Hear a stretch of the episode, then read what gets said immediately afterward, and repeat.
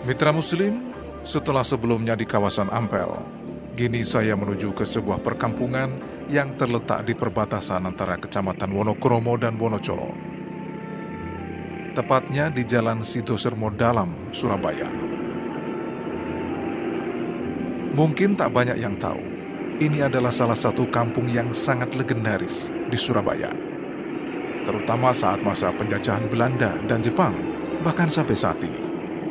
Karena di kampung yang saya tuju ini, banyak sekali berdiri pondok pesantren.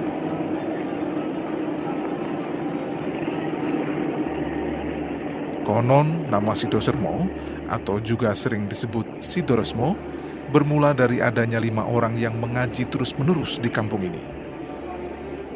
Nah, ketertarikan saya pada kampung Sidosermo ini berdasarkan cerita dari Ustadz Musagi. Saya melihat kampung Sidoresmo yang kemudian disebut dengan Sidoresmo Dalam ini adalah kampung yang masih eksis dengan lingkungan Islamnya, di mana dia berada di tengah-tengah kota metropolis Surabaya, tapi masih bisa menjaga tradisi dan lingkungan Islamnya. Di sana kita lihat banyak sekali pondok pesantren yang diajarkan di dalamnya kitab-kitab klasik, yang di mana di kota besar ini yang sudah banyak punah. Saya sendiri uh, melihat bahwa masih banyak masyayikh-masyayikh atau para kiai, para guru-guru kita yang masih eksis. Sehingga benar-benar kampung Sidoresmo Dalam ini menjadi kampung yang kampung muslim klasik, tapi dia berada di dalam kota metropolis Surabaya. Banyak sekali pondok pesantren dan luar biasanya adalah semua pondok-pondok ini ada santrinya dan ada kiainya, ada generasinya. Sehingga banyak istilah yang disandangkan kepada orang-orang Deresmo itu adalah Ahlul Bait. Ahlul Bait itu maknanya adalah keluarga-keluarga Kiai Deresmo yang menurunkan generasi-generasi Deresmo dan menikah antar Deresmo sendiri sehingga urusan keturunan pun mereka itu bisa menjaga. Nah inilah kelebihan pondok pesantren Sidoresmo Dalam dan di sana banyak sekali pondok-pondok pesantren seperti At-Tauhid, An-Najiyah, Al-Hakiki, Yanabiul Ulum, Al-Badat dan lain sebagainya. Sebelum menjelma menjadi pondok pesantren besar seperti sekarang, Sidosermo adalah sebuah rumah kecil yang dihuni beberapa orang pengikut Sayyid Ali Akbar, anak Sayyid Sulaiman, cucu Sunan Gunung Jati.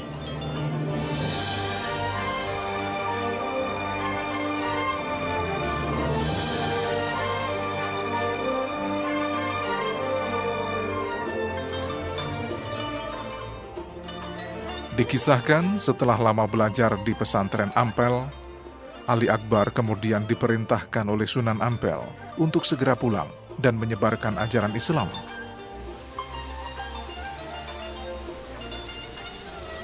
Dalam perjalanannya dari Ampel, Ali Akbar singgah di sebuah tempat di sebelah timur Wonokromo, yang saat itu masih berupa hutan belantara.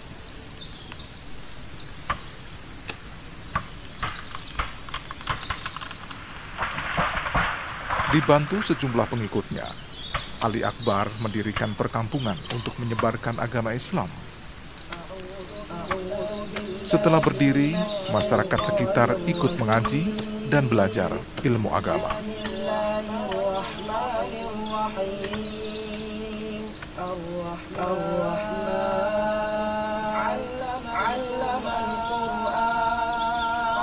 Setiap hari komunitas masyarakat kecil itu terus mengaji atau deres. Sampai suatu malam, pemandangan itu menyita perhatian Ali Akbar. Ia terkesima melihat lima santri pengikut setianya terus-menerus deres atau mengaji. Kisah ini diceritakan penulis buku Hikayat Surabaya Tempo dulu, Dukut Imam Widodo. Nama asli kampung tersebut adalah Deresmo. Yang deres atau yang ngaji itu lima orang. Drese wong limo ya. Kampung Dresmo atau Sido Sermo atau Sido Resmo ketika pada masa perjuangan termasuk kampung yang sangat ditakuti atau disegani oleh Belanda ketika agresi militer pertama tahun 1947 maupun 1949 karena apa? Dari kampung Dresmo inilah muncul para tokoh-tokoh pejuang Islam yang terus terang sangat ditakuti sama Belanda termasuk keberaniannya, kenekatannya dan segala macam itu. Kuatnya pengaruh kampung Sidosermo atau Dresmo menyebabkan wilayah itu keamanannya sangat terjamin. Apalagi sejak adanya perjanjian antara Sayyid Ali Akbar dan pemerintah kolonial Belanda. Pada waktu itu hanya ada dua tujuan tamu yang memasuki desa Dresmo. Yang pertama untuk belajar mengaji atau mencari perlindungan dari kejaran tentara Belanda. Kondisi itu terus berlanjut sampai pada masa penjajahan Jepang.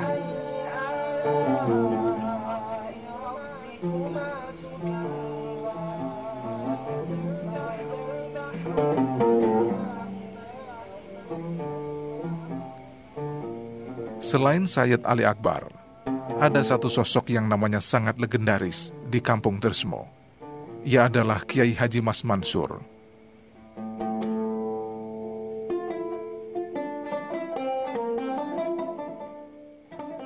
Mas Mansur lahir pada hari Kamis, 25 Juni 1896 di Surabaya.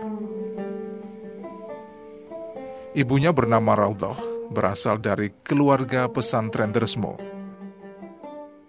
Ayahnya bernama Kiai Haji Mas Ahmad Marzuki, ahli agama yang terkenal di Jawa Timur pada masanya.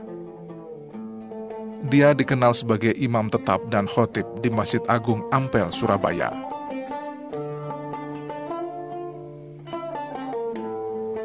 Pada masa kecilnya, dilalui Mas Mansur dengan belajar agama pada ayahnya sendiri dan mondok di pesantren Dresmo, dibimbing Kiai Muhammad Toha. Setelah itu, berturut-turut Mas Mansur belajar di pondok pesantren Demangan Bangkalan, berguru pada Kiai Khalil, lalu berlanjut belajar di Mekah dan Kairo, Mesir. Tahun 1915, Mas Mansur pulang ke Indonesia. Langkah awalnya sepulang dari belajar di luar negeri ialah bergabung dengan syarikat Islam. Selain itu, Mas Mansur juga membentuk majelis diskusi bersama Abdul Wahab Hasbullah yang diberi nama Taswir Al-Afkar, yang artinya cakrawala pemikiran. Dalam majelis ini yang dibahas adalah masalah-masalah yang bersifat keagamaan murni, sampai masalah politik perjuangan melawan penjajah. Kiai Mas Mansur itu adalah pada mulanya seorang kiai tradisional ya. Dulu itu ada istilah kiai tradisi dan kiai modern. Asalnya kiai tradisional yang memang lahir dari di keluarga pesantren Sido Resmo atau Desermo dalam era di awal abad 20 ya bersama-sama sebelumnya itu ada Cokro Aminoto, Kiai Wahab Hasbullah, ada Dr. Sutomo, sudah memikirkan Indonesia merdeka. Itu dia kan kiai tradisional. Yang paham keagamannya ya otomatis paham keagamaan tradisional. Tetapi setelah berinteraksi dengan kelompok pembaharu, akhirnya Yesman Mansur ini tidak terus berada di kelompok grup diskusi yang bernama Taswirul Afkar waktu itu yang disponsori oleh Kiai Mas Mansur juga oleh Kiai Wahab Asbullah karena nuansa amalan keagamannya adalah tradisional. Maka Kiai Mas Mansur keluar dari kelompok diskusi itu dan bergabung dengan Muhammadiyah. Ada tiga orang ya yang sangat terkenal untuk menatap Indonesia merdeka yang dikenal dengan tiga orang tokoh yaitu Soekarno, Muhammad Hatta, dan Kiai Mas Mansur.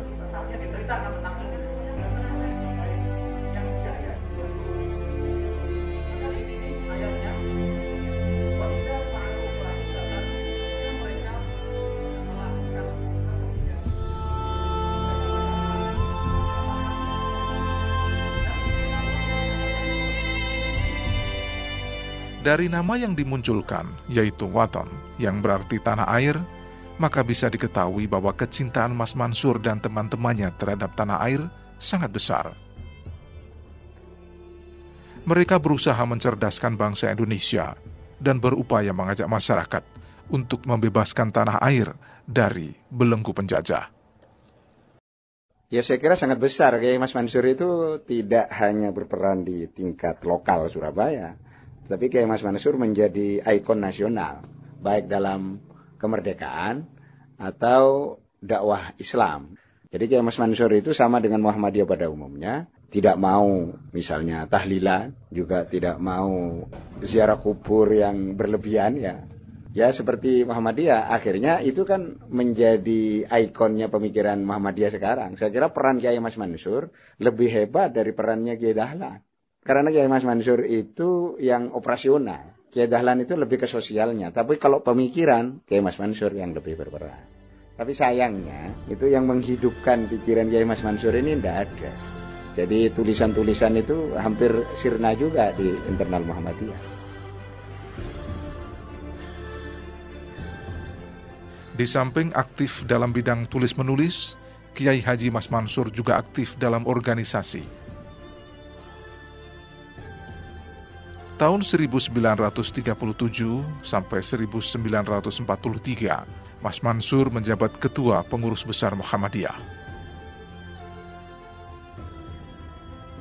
Setelah menjadi ketua PB Muhammadiyah, ia mulai melakukan gebrakan politik dengan memprakarsai berdirinya Majelis Islam A'la Indonesia atau MIAI bersama Kiai Haji Hasim Asari dan Kiai Haji Wahab Hasbullah dari Nahdlatul Ulama.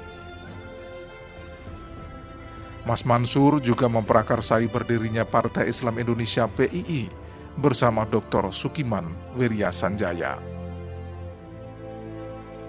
Ketika Jepang berkuasa di Indonesia, Mas Mansur termasuk dalam empat orang tokoh nasional yang sangat diperhitungkan, yang terkenal dengan empat serangkai, yaitu Soekarno, Muhammad Hatta, dan Ki Hajar Dewantoro.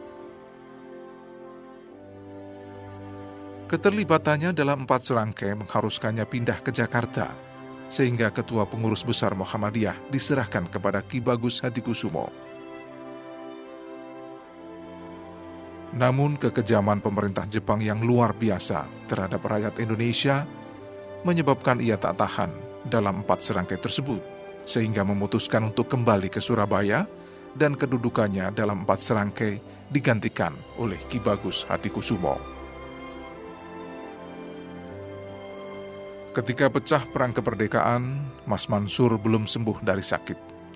Namun ia ikut berjuang memberikan semangat pada barisan pemuda untuk melawan kedatangan tentara Belanda. Tapi perjuangan fisik yang dilakukan tak berlangsung lama. Akhirnya ia ditangkap oleh tentara Belanda dan dipenjarakan di Kalisosok.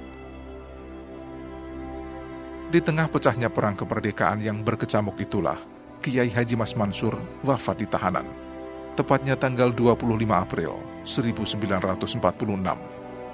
Jenazahnya lalu dimakamkan di Gipo, Surabaya.